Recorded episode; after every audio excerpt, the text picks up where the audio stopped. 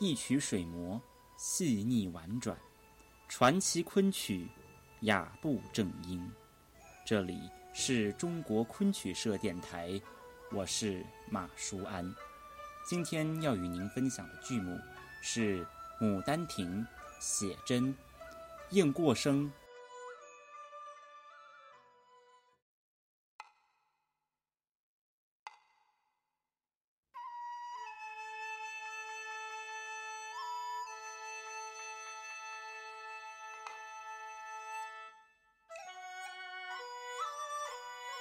写真是全本《牡丹亭》第十四出，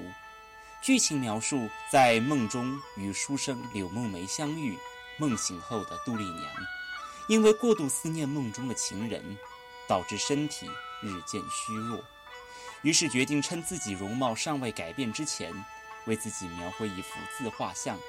让自己的容颜得以长存人世。在写真一折戏中。杜丽娘的健康状况已经美下愈况，然而演员在表演的同时，却不能表现出太过多的病态与虚弱，因为可以想象，杜丽娘在描绘自己的容貌时，她回想起自己的天生丽质，相较于日渐消瘦的容颜，她在绘画的同时，不时为自己已经消瘦的容貌增添几笔过去的风华。因此，至少在绘画的同时，杜丽娘暂时忘却了原有的病痛，在过往的青春岁月中，找到了失去的生命力以及生命的希望。因此，演员在诠释此阶段的杜丽娘时，除了要表现出因病虚弱的娇柔，也要表现出杜丽娘对生命的讴歌与坚强。下面，就让我们一起来欣赏由沈凤英所演唱的。《牡丹亭》，写真，雁过声。